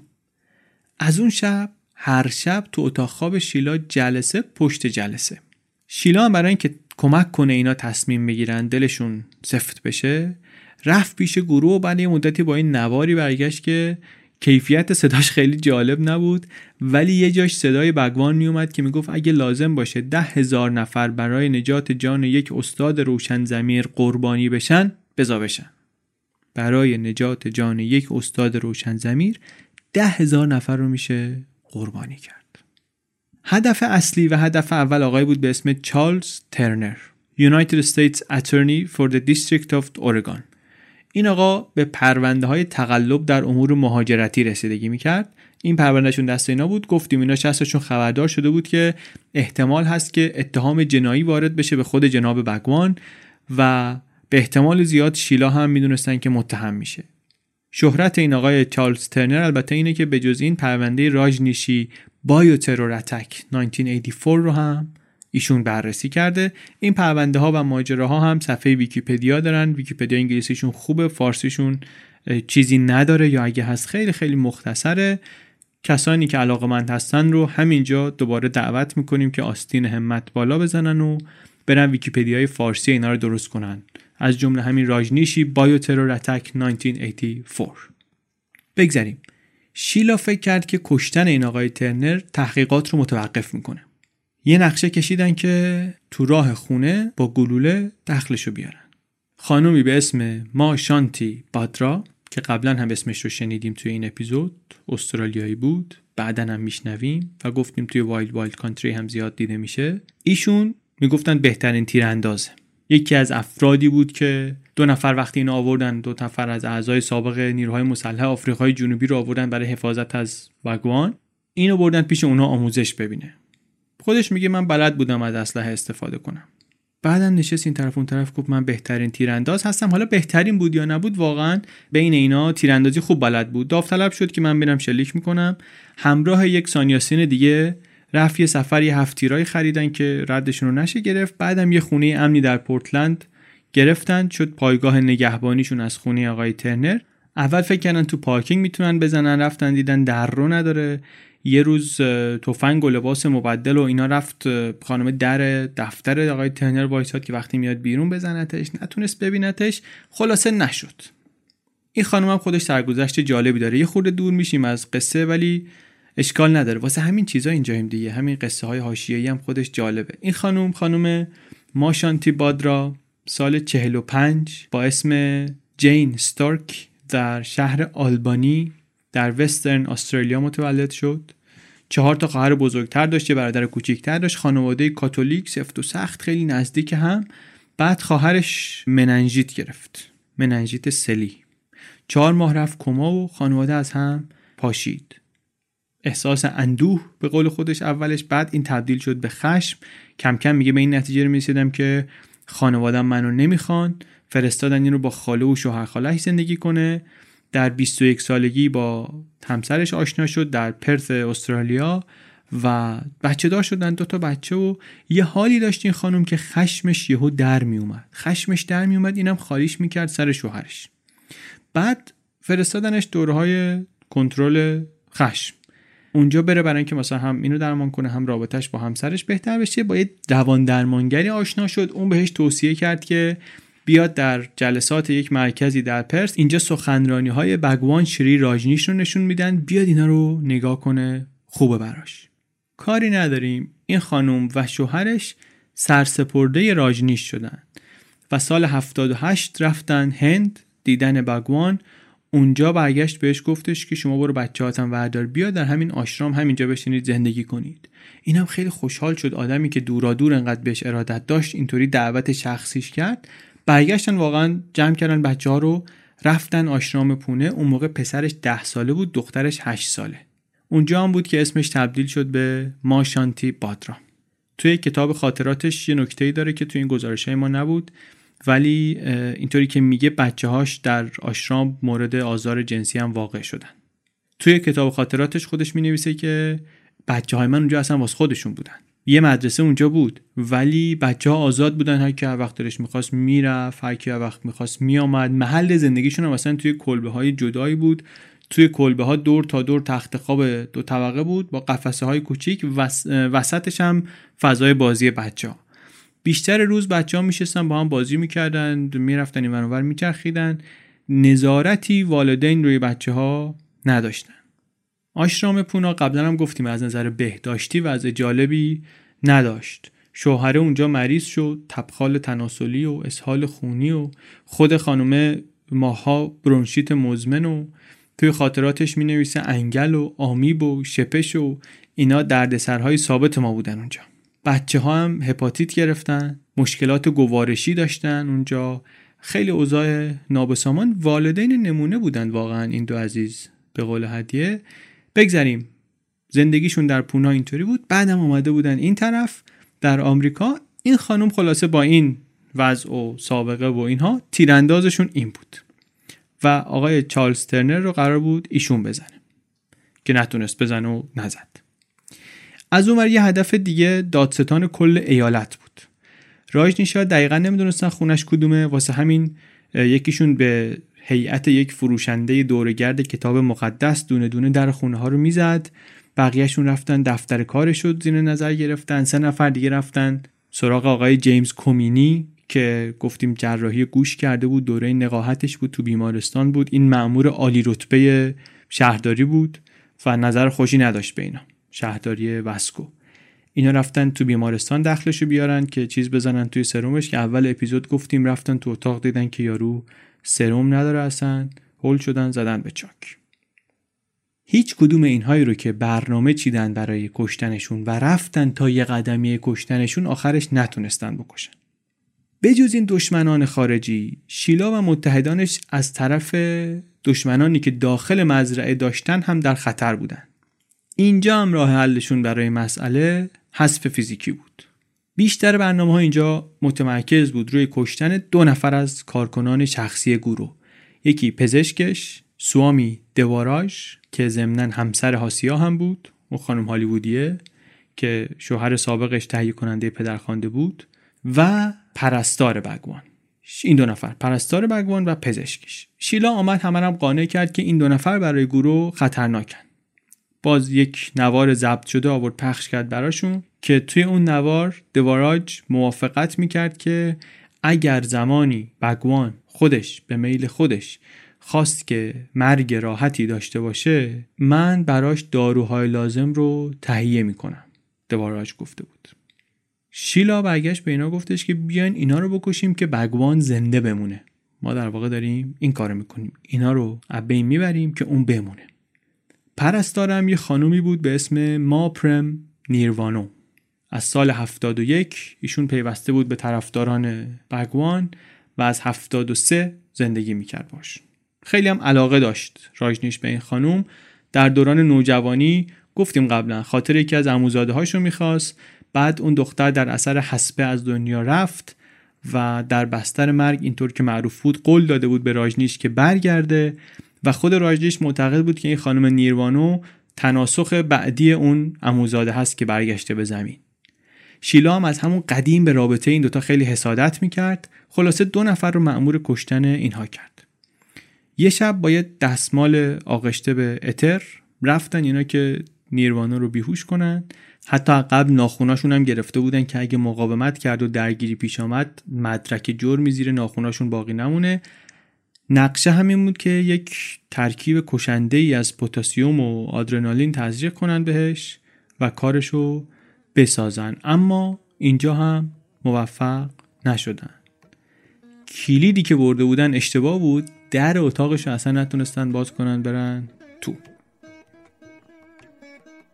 And when I turned around, they were both looking at me with this, with an attitude which I just knew at that moment, a complicity, because they both looked at me and said, "What's the matter? What's the matter?" I mean, you might ask yeah. someone what's right if they get up at the end of satsang and dance, but not what's wrong. Yeah. And it was very strange, and and I was then torn with this horrible choice: am I going to actually get into a fight with these people in satsang in front of Bhagwan? I mean, a fight? I mean. I mean, just unthinkable. Am I going to try and find this syringe somewhere? Um, and I wasn't feeling good at all, so I decided that was not the best move on any grounds. Couldn't you have alerted anybody about to that? Or? Well, you see, you have to understand, in a community like this, if I make a public accusation against Sheela and her group for attempted murder, I have no evidence. At that time, there was no witnesses who would have come forward to substantiate what I was saying. They have now come forward, and the whole sequence of events is absolutely clear. But at that time, there's no chance anyone would have come forward. I would have been an isolated person. It was already clear that the main focus of attention was on my sanity. So I have a choice between either making myself an outcast. برای قتل پزشک راجنیش ولی نقشه دقیق تری کشیدن. صبح روز ششم ژوئیه هشتاد و پنج یک جشن سالانه‌ای داشتن. سانیاسین ها از سر تا سر جهان آمده بودن و حسابی شلوغ پلوغ بود. محل برگزاری جشنم سالن سخنرانی بزرگی بود که داشتن، میچرخیدن و میرقصیدن و پا میکوبیدن و اینها. این آقا هم چارجانو نشسته بود زمین، داشت فکر میکرد که بره قاطی رقاصا و شروع کنه رقصیدن. بعد ما شانتی بادرا، همون خانم استرالیاییه که داوطلب شده بود که این رو هم بکشه، اومد پشت سرش نشست، یه چیزی در گوشش گفت. بعد این یارو برگشت در باسنش، احساس خارش شدیدی کرد، دید که این یک سرنگ کوچیک رو که زیر دستمال قایم کرده بود آورده و یه چیزی به این تزریق کرده. دکتر برگشت بهش گفتش که به اینجا کشید کار ما. اینم هی میگفت نه چی شده چی شده فلان، خودشو زده بود به تعجب. لنگ لنگون دکتر خودشو کشید از سالن سخنرانی بیرون، رسون به بیمارستان. چند هفته‌ای بستری بود ولی نمرد. این هم نمرد. این حمله ولی همه رو مبهوت کرد. تا الان این کارا بیشتر شبیه شوخی بود. اولا که هیچ کدوم عملی نشده بود، بعدش هم که توجیه میکردن دفاع از خود و چی و چی، ولی الان دیگه داشتن خودشونو میکشتن. اینجا دیگه گروه شخصا وارد عمل شد و دستور داد که به ما شانتی بادرا دارو بخورونن و ازش بازجویی کنن، کاری که البته شیلا نکرد، یعنی دستور رو نادیده گرفت. بعد یک خانومی به اسم ما یوگا ویدیا که یکی از مدیران ارشد جامعه بود که قبلا در خفا سر این نقشه های قتل آمده بود، با شیلا مخالفت کرده بود، ولی شیلا آمده بود بهش گفته بود که شوهرتو میکشم، چنین میکنم چنان میکنم، ساکتش کرده بود. اومد اعتراض کرد. این گفتش که من فکر کردم شما برنامه رو گذاشتین کنار، ولی باز دیدم زیر زیرکی دو نفر دارن درباره کشتن ترنر حرف میزنن و اینا. وسط یه جلسه ای رفت در اتاق شیلا، گفت شیلا باید تموم کن این کارو، من نمیتونم دیگه تحمل کنم نمیتونم تحمل کنم نمیتونم تحمل کنم قاطی کرد، افتاد زمین، میلرزید، گریه میکرد، من نمیتونم تحمل کنم فلان. شیلا هم شانتی بادرا رو صدا زد، گفت بیا این ویدیو رو آروم کن. آمد و بادرا گفتیم همونی بود که سعی کرده بود دکترا رو بکشه، به ترنر هم این قرار بود چلی کنه، آدم کششون بود. اون آمد ویدیو رو دید، دید که این افتاده زمین داره اینطوری میلرزه تکون میخوره اینا. گفتش که من کسی رو نمیکشم، من نمیکشم، اصلا قرار نیست کسی کسی رو بکشه. همین صحنه شد نقطه دگرگونی، نقطه دگرگونی کمون و نقطه دگرگونی ایالت اورگان. همین که اون افتاد زمین و لرزید و گفت آدم نکشیم آدم نکشیم و این اومد و گفت نمیکشم، اصلا پرونده آدم کشی دیگه جمع شد. خیلی اتفاق افتاد. دیدین چی شد دیگه، از کجا به کجا کشید ماجرا. یه مرور خیلی سریع بکنیم. راجنیشی ها، یا اگه دقیق تر بخوایم بگیم یه گروهی از راجنیشی ها، اینا آمدن بزرگترین حمله تروریستی بیولوژیک تاریخ آمریکا رو اجرا کردن. با یک حرکت دست کم هفتصد نفر رو مسموم کردن. یکی از بزرگترین عملیات استراق سمع غیرقانونی رو که تا اون موقع کشف شده بود اداره کردن. کلی تخلف و تقلب مهاجرتی داشتن برای خارجیایی که میورن آمریکا، که این هم از نظر ابعاد در تاریخ کم سابقه است. یه نمونه دیگر هنرنماییشون این بود که با سوء استفاده از افراد بیخانمان قصد تقلب در انتخابات رو داشتن. بعد گفتیم اومدن دادستان فدرال اورگان رو خواستند بکشن، دادستان کل ایالت در صدر لیستشون بود، بوفه های رستوران شهر رو مسموم کردن، یه باکتری خطرناکی پخش کردن توی فروشگاه مواد غذایی، یه ساختمان دولتی، حتی نقشه داشتن هواپیماهای حامل بمب بکوبن به یک دادگاهی در شهر دالس در اورگان شانزده سال قبل از اینکه القاعده از هواپیما به عنوان سلاح استفاده کنه. این هم یکی از اون نقشه‌هایی بود که هرگز اجرا نشد. یکی از اون نقشه‌های اینها در جنگ خارجی. در داخل هم گفتیم دعوا بر سر قدرت باعث شد افتادن به جون هم، می‌خواستن برن پزشکشو بزنن، پرستارشو بزنن.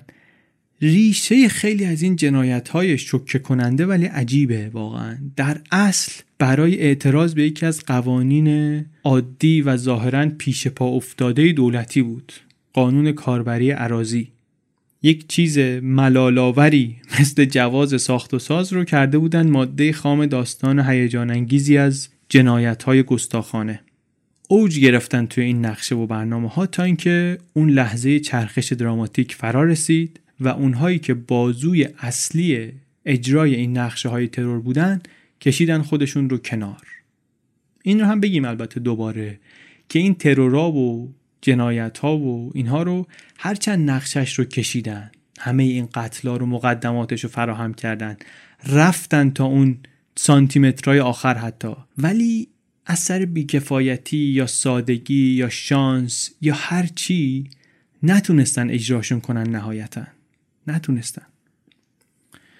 بعد از اون نقطه عطف دیگه نقشه های قتل و بقیه توطئه های اینطوری همه رو گذاشتن کنار. بعدم تعطیلات روز کارگر شد و اولین دوشنبه ماه سپتامبر و بعدش شیلا از مزرعه رفت رفت اروپا. یک تعدادی از نوارهای ضبط شده مربوط به گروه رو و یه تعدادی از سفته های فرقه رو و یه تعدادی سوزن تزریق زیرجلدی از اون سوزنایی که باهاش حمله کرده بودن به اون دکتره جمع کرد با خودشو برد. چندین نفر، ده ها نفر از نزدیکانش هم همون موقع از مزرعه رفتن بیرون. بعضیشون آمدن آلمان پیش شیلا، بعضیا پرواز کردن جاهای دیگه.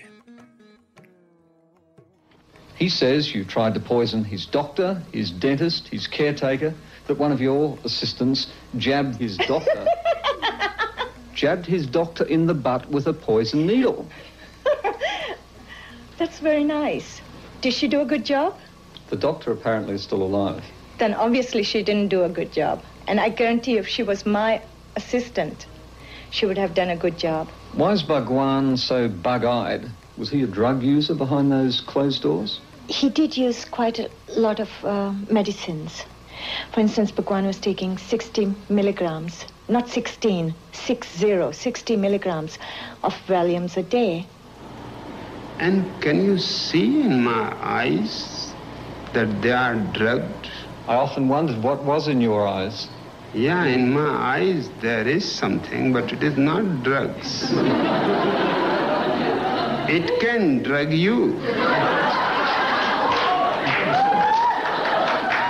You make him sound like a spoiled little boy, not uh, he is. A holy man. He is a spoiled little boy, and it has nothing to do with being a holy man. I never did go to him because he was a holy man. I went to him because he was a man of my eyes. She did not prove to be a woman. She proved to be a perfect bitch. I love bitches. Many of them. You were quite a good con team, you and the Bhagwan. I wouldn't say con team, we were a good team. He had the dream, the vision. And I had the ability to put it in practice from practical point, to realize it. She is just going more and more insane before she goes to imprisonment. You just wait. The Bhagwan says that if you ever meet again, you'll throw yourself at his feet and beg for mercy. Would he wish? That Alman شیلا و شانتی بادرا و چند تا دیگه از همراهانشون رفتن توی یک مهمانخانه‌ای و همزمان که اینا داشتن میرفتن اونجا مستقر میشدن برای ادامه زندگی، مزرعه به سرعت داشت از هم میپاشید. خود شیلا میگه من قلب جامعه بودم و بگوان روحش بود. ما با هم یه تیم بودیم، اما حالا اون کشیده بود عقب، فاصله گرفته بود از نقش خودش، فاصله گرفته بود، جوهره تعالیمش دیگه احساس نمیشد و توجهش رو به ما به عنوان جامعه از دست داده بود. من آماده نبودم که مسئولیت مردم رو و مسئولیت اون جامعه رو تنهایی به دوش بکشم. بعدشم با اون درخواستای احمقانه‌ای که داشت دیگه نمیتونستم سر و کله بزنم، دیگه نمیکشیدم. همون ماه بگوان هم سکوتش رو شکست و در یک کنفرانس خبری صحبت کرد. توی صحبت‌هاش یک لیست طویلی از جرم و جنایت‌ها رو نسبت داد به شیلا و دار و دسته‌اش. خیلی توهین کرد بهشون. متهم کرد شیلا و سانیاسین‌هایی که همراهش رفته بودن رو به اینکه سوء قصد انجام دادن به جان نیروانو و دکتر شخصیش و دادستان کل اورگان. گفت که اینها مسئول مسمومیت‌های اون گاه و بیگاهی هستن که اینجا اتفاق می‌افتاد. بعدم گفت پنج میلیون دلار از صندوق آشرام برداشته شیلا برده با خودش. شیلا هم از اون ور ادعا کرد که راجنیش کلاورداره، کلا میذاره سر پیروانش، سوء استفاده میکنه ازشون. بگوان گفت شیلا داره روز به روز بیشتر عقلشو از دست میده، این یا به زودی خودشو میکشه یا اینکه به خاطر جنایت‌هایی که مرتکب شده باید تا آخر عمر بمونه زندان. حیرون مونده بودن همه، اهالی اورگان، راجنیشی‌ها، که چی شد یهو این دوتا اینطوری افتادن به جون هم، اینقدر گستاخ و عیان. رهبران جدید جامعه هم آمدن یک سری وکلای استخدام کردن خارج از مزرعه، شروع کردن در مورد اتفاقاتی که افتاده بود پرسجو کردن از سانیاسین ها و گروه هم به پیروانش گفت بگید حقیقت رو بی کم و کاست بگید. اینا هم دریغ نکردن، شروع کردن گفتن. اینجوری شد که مسائل کم کم آمد رو. همزمان بازپرس‌های ایالتی و فدرال هم دست به کار شدن، شروع کردن جمع‌آوری مدرک، بازجویی از راجنیشی‌ها. اکتبر همون سال با مجوز دیگه حمله کردن به مزرعه و چیزایی که اینجا پیدا کردن از هر چیزی که تصور می‌کردن فراتر بود. لوازم حرفه‌ای استراق سم، داروها، مخدرهای غیرقانونی، آزمایشگاهی که تایید میکرد که این افراد مزرعه دست داشتن در اون مسمومیت با سالمونلا، نقشه های قتل ترنر، مدارکی که نشون میداد اینا برای تقلب در امور مهاجرتی ازدواج های سوری انجام داده بودن. بگوان البته گفت من هیچ چی نمیدونم، من از فعالیت های غیرقانونی که اینجا بوده خبر نداشتم و هیچ ارتباطی با این شواهد و مدارک و اینها ندارم. بعدم از پیروانش خواست دیگه هیچ همکاری نداشته باشن با مقامات. گفت اینا از ما متنفرن و تنها خواستشون اینه که ما رو نابود کنن، دیگه با اینا همکاری نکنیم. با وجود انکارهای راجنیش اینا تونستن یک پرونده کلفتی علیه خودش و مشاوران ارشدش درست کنن. خیلی زود دو نفر از افراد مورد اعتماد شیلا هم به صرافت معامله افتادن، معامله با مأمورین قانون، و به حرف آمدن. یکیشون شهردار راجنیشپورام بود، کریشنا دوا، که در نهایت خودش هم به دو سال زندان محکوم شد. یکی دیگه ما آناند ایوا بود، یکی از اعضای اصلی دسته خرابکارا و ضمناً همون کسی که در پروژه مسموم کردن سالادبارای رستوران ها مستقیما دست داشت. توضیحات مفصلی که این دو نفر دادن ما تو متحیر کرد بازپرس ها رو. نود و شش صفحه فقط کریشنا دوا نوشت.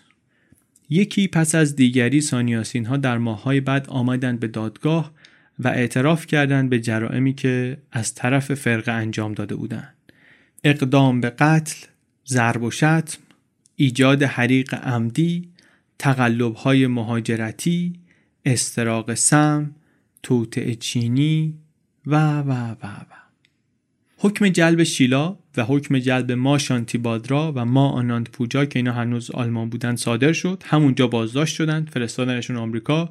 شیلا به خاطر مشارکت در مسموم کردن مردم و استراق سم مردم افتاد زندان، اما بیست و نه ماه موند زندان. رفتارش خوب بود، مشمول عفو شد، آمد بیرون.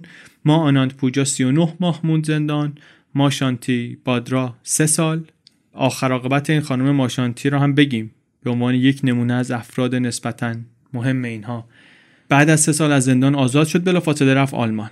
این رفت آلمان، این طرف اف بی آی بعد از یک مدت کوتاهی نقشه‌های قتل چارلز ترنر رو کشف کرد و دوباره حکم بازداشت صادر شد، ولی این بار آلمان حاضر نشد که مسترد کنه ایشون رو به آمریکا. آزادانه در آلمان زندگی می‌کرد تا اینکه با خبر شد که پسرش تومور مغزی داره و به زودی از دنیا میره. بعد یه خورده مون سر دوراهی چه کنم چه نکنم، برگشت آمریکا، گفتش که برم اونجا بهم اجازه بدن شاید که بتونم برم استرالیا دیدن پسرم. آمد و رفت دادگاه و بعد از محاکمه قاضی بهش حکم آزادی داد، در واقع تایم سرو داد، گفتش که مدتی که زندان بوده حبس این کارش هم کشیده. خودش میگه که قاضیه برگشت گفتش که گاهی وقتا عدالت به شفقت میچربه، گاهی وقتا شفقت بالاتر از عدالته، امروز چنین پرونده‌ای در مقابل ماست. دلش در واقع سوخت قاضیه براش و آزادش کرد، تونست قبل از مرگ پسرش بره ببیندش. کتاب خاطراتش هم هست به اسم شکستن طلسم، زندگی من به عنوان یک راجنیشی و سفر طولانی بازگشت به آزادی. دو هزار و نه منتشر شده کتابش. اطلاعات البته ضد و نقیضن یه مقدار، ما این رو خیلی متوجه شدیم توی تحقیقی که می‌کردیم برای درست کردن این اپیزود. خیلی در آوردن این که چی درسته چی درست نیست راحت نیست. مثلا منابعی که ما داریم با اینکه منابعمون خیلی هم مستقل از هم نیستن، واقعاً خودمون معترفیم به این قضیه، ولی همین منابع با هم تناقضای بزرگ دارن. کاری نداریم، اینا همه حاشیه‌ان. اصل قصه اینه که راجنیش چی شد. راجنیش به محض اینکه فهمید خطر دستگیری جدیه، همراه پرستارش و پزشک شخصیش و منشی جدیدش خانم هاسیا سوار هواپیما شد که از مرز آمریکا بزنه به چاک. مقصدم برمودا بود. پنج ساعت و نیم رفتن، بعد برای سوختگیری در چارلوت در نورث کارولاینا متوقف شدن که اونجا آقای راجنیش پنجاه و سه ساله رو مأموران فدرال آمدن و دستگیر کردن و پنجاه و پنج هزار دلار پول نقد و اسلحه و سی و پنج تا ساعت و دستبند و مجموعاً یک میلیون دلار از این چیزها توی هواپیماشون پیدا شد. اتهاماتی هم که اون موقع داشت نقض قوانین مهاجرت، تقلب، ترتیب دادن ازدواج‌های ساختگی برای کمک به پیروان خارجی و همچنین دروغ گفتن موقع ورود به ایالات متحده درباره مدت زمانی که قصد اقامت در کشور رو داره. اعتراف هم کرد و در نتیجه تونست یک معامله‌ای بکنه، چهل هزار دلار جریمه و بعد هم اخراج از آمریکا. در واقع یک مدت کوتاهی بازداشت شد، زندان خاصی نرفت. اون رولز رویسا و سایر اموالی که در مزرعه مونده بود رو برای جبران هزینه‌های قانونی فروختن، مزرعه رو تخلیه کردن. اواخر سال هشتاد و شش هجده تا سانیاسین دیگه هم به اتهام‌های مختلف در اورگان محکوم شدن و خود بگوان اواسط نوامبر هشتاد و پنج برگشت کجا؟ هند. رفت دهلی و اونجا پیروان قدیم استقبالی ازش کردن در خور فاتحان. همونجا هم شروع کرد محکوم کردن آمریکا، گفت این شیطان پلیده، جهان باید این شیطان پلید رو بشونه سر جای خودش. شیش هفته موند در یکی از ایالت‌های شمال غربی هند، بعد ویزای اطرافیانش و همراهانش باطل شد، یهو گفتن که باید از هند بریم بیرون. راجنیش هم با اینها آمد بیرون، رفتن نپال، چند هفته موندن اونجا، بعد رفتن یونان با ویزای توریستی سی روزه. بعد اونجا شروع کرد بدون مجوز شروع کرد منبر رفتن و سخنرانی و اینا. سرویس اطلاعاتی یونان آمدن گرفتنش، از کشور اخراجش کردن، رفت ژنو، بعد رفت استکهلم، بعد رفت لندن. ولی هیچ کدوم اینا به خاطر تخلفات مهاجرتی که در آمریکا داشت بهش اجازه ورود ندادن. کانادا هم اجازه فرود به هواپیماش نداد. برگشت رفت ایرلند. اونجا دو هفته گفتن که میتونی شما بمونی به شرط اینکه از یه هتل بیرون نیای، سخنرانی هم نکنی. درخواست ویزای آلمان داد، اونم رد شد. ایتالیا هم بهش جواب نداد. بعد اوروگوئه بهش یک اجازه اقامت یک ساله داد، موقت، گفت که امکان گرفتن اقامت دائم هم فراهم هست. راه افتادن رفتن به سمت اوروگوئه، اول نشستن مادرید، اونجا گارد ملی اومد هواپیما رو محاصره کرد تو فرودگاه، ولی بالاخره تونستن برسونن خودشون رو به اوروگوئه. اونجا تازه داشتن جاگیر می شدن که شایعه شد که اینترپل به اتهام قاچاق و خرید و فروش مواد مخدر و تجارت مربوط به روسپی ها اینا دنبال بگوانه. از اونجا هم بدون ارائه دلیل رسمی عملا اخراج شد. بعد ویزای ده روزه جامائیکا گرفت. یکی دو روز بیشتر نمونده بود تو جامائیکا که اونم لغو شد. دوباره برگشت، از طریق مادرید رفت لیسبون، بعد از اونجا اخراج شد. گفتش که دیگه برمیگردم هند. بیست و یک کشور رو سر زد که یا اخراجش کردن یا نذاشتن وارد بشه. برگشت هند و شش ماهی رفت پیش یکی از آشنایان هندیش، اونجا مقیم شد. بعد ژانویه هشتاد و هفت دوباره برگشت به آشرام پونا. دوباره شروع کرد هر روز عصر جلسه های سخنرانی و صحبت و نمه نمه انتشارات کتاب و اینها رو هم از سر گرفت و جلسه های درمانی. و بعد دیگه کم کم میگفت وضعیت سلامت من تعریفی نداره، حال تهوع و خستگی و درد و مقاومتش در برابر عفونت هم کم شده بود. خودش میگفت من اون چند روزی که بازداشت آمریکایی‌ها بودم اینا منو مسموم کردن، ترور بیولوژیک کردن. ولی مدرکی که وجود نداشت برای این حرفا. شایعه هم البته زیاد بود، بعضیا میگفتن که اچ آی وی، ویروس اچ آی وی داره، بعضیا میگفتن دیابت داره، بعضیا میگفتن استرسش زیاده، مردم میگن دیگه. اواخر دسامبر هشتاد و هشت گفت من دیگه نمیخوام بگوان شری راجنیش باشم و در فوریه هشتاد و نه گفت من اوشو هستم. اوشو راجنیش یا به اختصار اوشو. یک سال بعد هم در سن پنجاه و هشت سالگی در ژانویه هزار و نهصد و نود به علت نارسایی قلبی در آشرام پونا از دنیا رفت. جسدش رو سوزوندن و خاکسترش رو بردن توی اتاق خودش در خونه‌ای که در آشرام اونجا بود، مقیم بود، گذاشتن توی اون اتاق. I am not a politician. I am not a religious leader. From today, you are free to use any color of clothes. If you feel like using red clothes, that is up to you.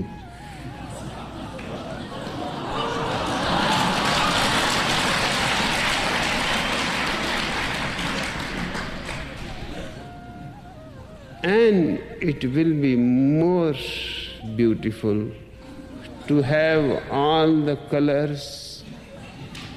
I had always dreamt to see you in all the colors of the rainbow. Today we claim the rainbow to be our colors.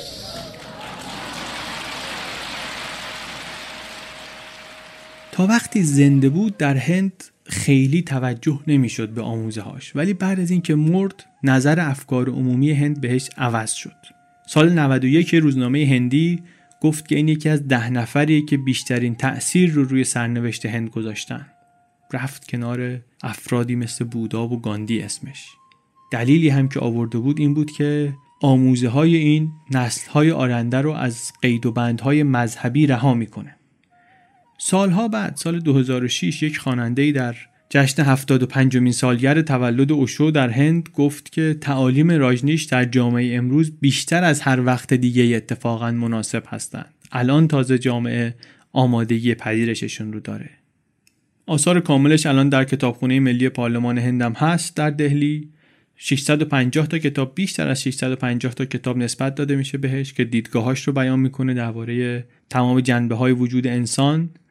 متن تقریبا همه این کتابا سخنرانی های پیاده شدهش هستن. به بیش از شصت زبان هم ترجمه شدن اینطوری که میگن و یه جاهایی مثل ایتالیا و کره جنوبی خیلی هم پرفروش و محبوبن.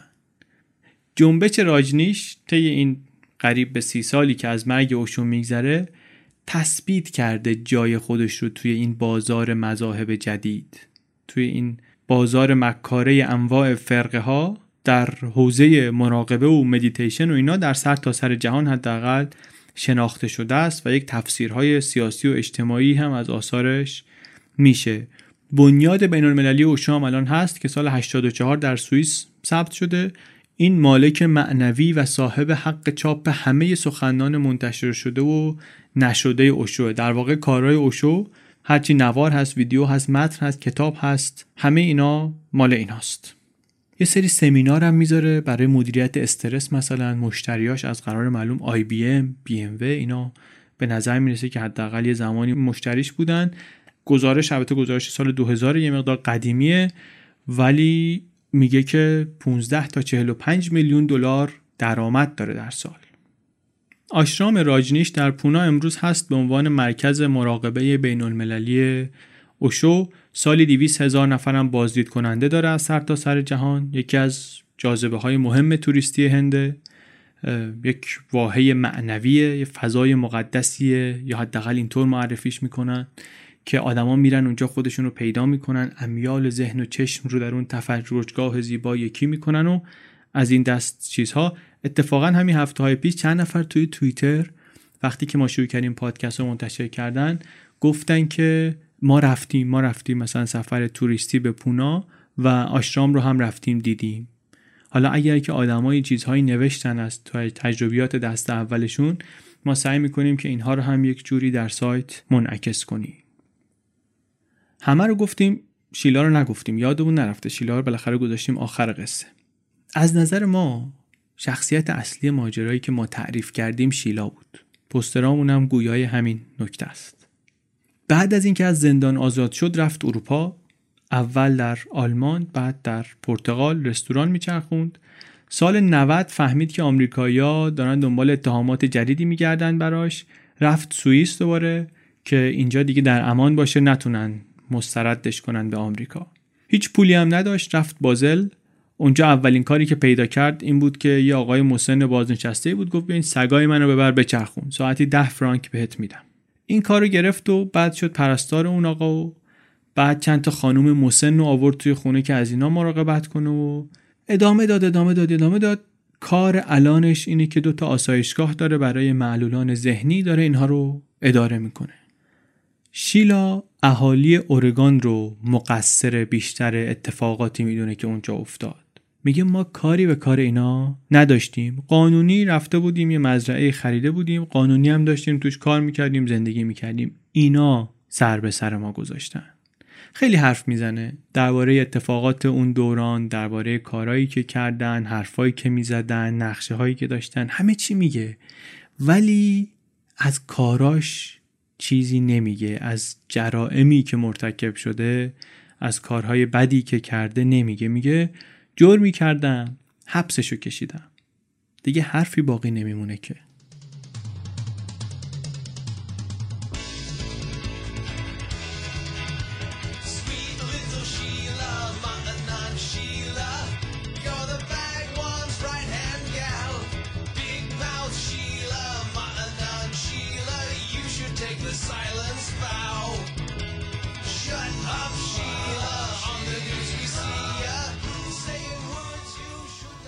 I have one regret. Up till today I had no regrets, but I have one regret. And this regret is why public is so obsessed with scandals and ignoring the reality. I wish to recommend, please move on. Move on. I have served full sentence of thirty-nine months in imprisonment. I have been punished more than I deserve according to Swiss courts. And now one should move on, not fix yourself with doubts and negativity. I thank you all for being patient and being up so late. I'm so doggone angry, stop you must go round, man, this little girl is loud. I always meditate at one hundred ten decibels. Shut up, Sheila! It's American right to carry megaphone. Shut up, Sheila! Freedom of speech includes volume. Ma Anand Sheela! I'm qualified in public relations. Shut up, Sheila! I used to work part-time as fire alarm.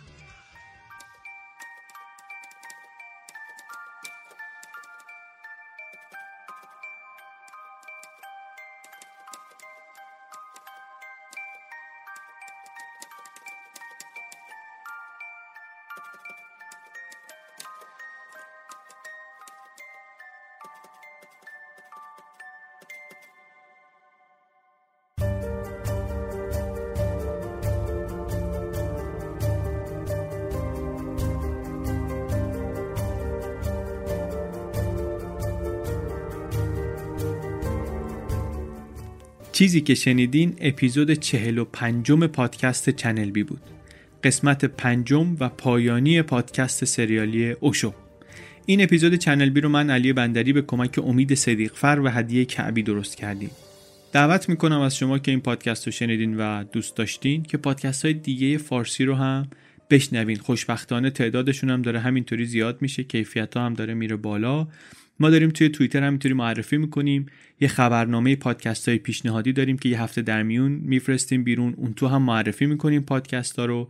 توی توضیحات این اپیزود لینک یک پادکست فارسی جدید رو هم میذاریم، جدید به این معنی که قبلا توی این پادکست حرفی ازش نزدیم، به نام پادکست لوگوس. لوگوس پادکستی درباره فلسفه. فلسفه که میگی ملت فرار میکنن دیگه، بعد بعد بیا آقا وایسا وایسا وایسا، مثلا چیز حوصله سربر نیست این پادکست. نکته اینه که این پادکست جالبه، برای خود من جالبه، به خاطر اینکه گوش میدی، بعد حالا میتونی داری گوش میدی چیزایی یاد میگیری، چیزاییشو میدونی، چیزایش جدید، اینا یه جایی یه چیزی میگه برات جالب میشه و این سرنخ یه کنجکاوی جدید میشه و اینو ممکنه بگیری بری برای خودت یه خورده بگردی، مطالعه کنی، ذهنتو مشغول یک موضوعی کنی که قبلا ذهنت باهاش درگیر نبونه، نرمش ذهن انجام بدی باهاش. این چیزیه که باعث میشه من خیلی خوشم بیاد ازش، بهم یه چیزی میده که واقعا من جای دیگه در معرضش نیستم. کار ارزشمندیه، کار سطح بالایی. حامد قدیری هم که پادکست رو درست میکنه مسلط به مطلب که به نظرم برای یک چنین پادکستی حداقل خیلی لازمه. آدم با خیال راحت و با اعتماد گوش میده و چیز هم لذت بخشی هم آموزنده واقعا. پادکست لوگوس گوگل کنید پیدا میکنید، تو اپای پادکستتون بگردید دنبالش پیدا میکنید. لینکش رو ما اینجا هم میگذاریم اگر که احیانا پیدا نکردید از اینجا بتونید ببینینش. دم حامد قدیری گرم، دم شما هم گرم که کمک میکنید پادکست فارسی رشد کنه، بیشتر شنیده بشه، با شنیدنش، با معرفی کردنش به بقیه، با نمره دادن و ریویو نوشتن و اینها توی آیتیونز یا هر اپی که این امکان رو بهتون میده. خیلی زیاد ما پیغام و ایمیل و اینا میگیریم که چه کمکی میتونیم به پادکست بکنیم. رزومه میفرستن خیلی‌ها، توضیح میدن، خیلی هم ازشون ممنونیم، ولی ما واقعا نمیدونیم. یعنی کاری کاری نیست که من بگم مثلا این کار مونده، اگه میشه کسی بیاد انجام بده. و بزرگتر کردن این تیمی که الان هستیم هم به صلاح نیست، لزوما منجر به این نمیشه که ما بیشتر پادکست تولید کنیم یا بهتر پادکست تولید کنیم. وقت زیادی هم اون وقت میگیره اراده کردنش کم کم. برای همین صادقانه واقعا همیشه میگیم که بهترین کمک، مؤثرترین کمک اینه که شما معرفی کنید پادکستو به کسایی که نمیشناسنش. کلی آدم هستن که وقت زیادی دارن توی ترافیک، توی راه، تو مغازه، تو خونه و این پادکست میتونه اون وقتشون رو خیلی قشنگ پر کنه. الان هم دیگه پادکست های دیگه هم داره زیاد میشه، کلا میتونید پادکست رو معرفی کنین. اونم من برام به همون اندازه خوشحال کننده است که پادکست چنل بی رو معرفی کنین. این کمکیه که من فکر میکنم از حالا اگه همه هم نه از خیلیا برمیاد و باعث خوشحالی ما هم هست. ممنونیم از همه کسایی که این کارا رو میکنن. ممنون از امید و از هدیه و از مجید آب‌پرور، طراح پوستر این اپیزود، طراح پوستر این اپیزودها. این پنج تا پوستر کنار هم اگه ببینی خیلی کار قشنگی شده. یه جایی هم میذارم که کنار هم بتونیم ببینینش، پیام مطلب دریافت بشه اصطلاحاً. همین دیگه، مرسی که شنیدین. چنل بی پادکست.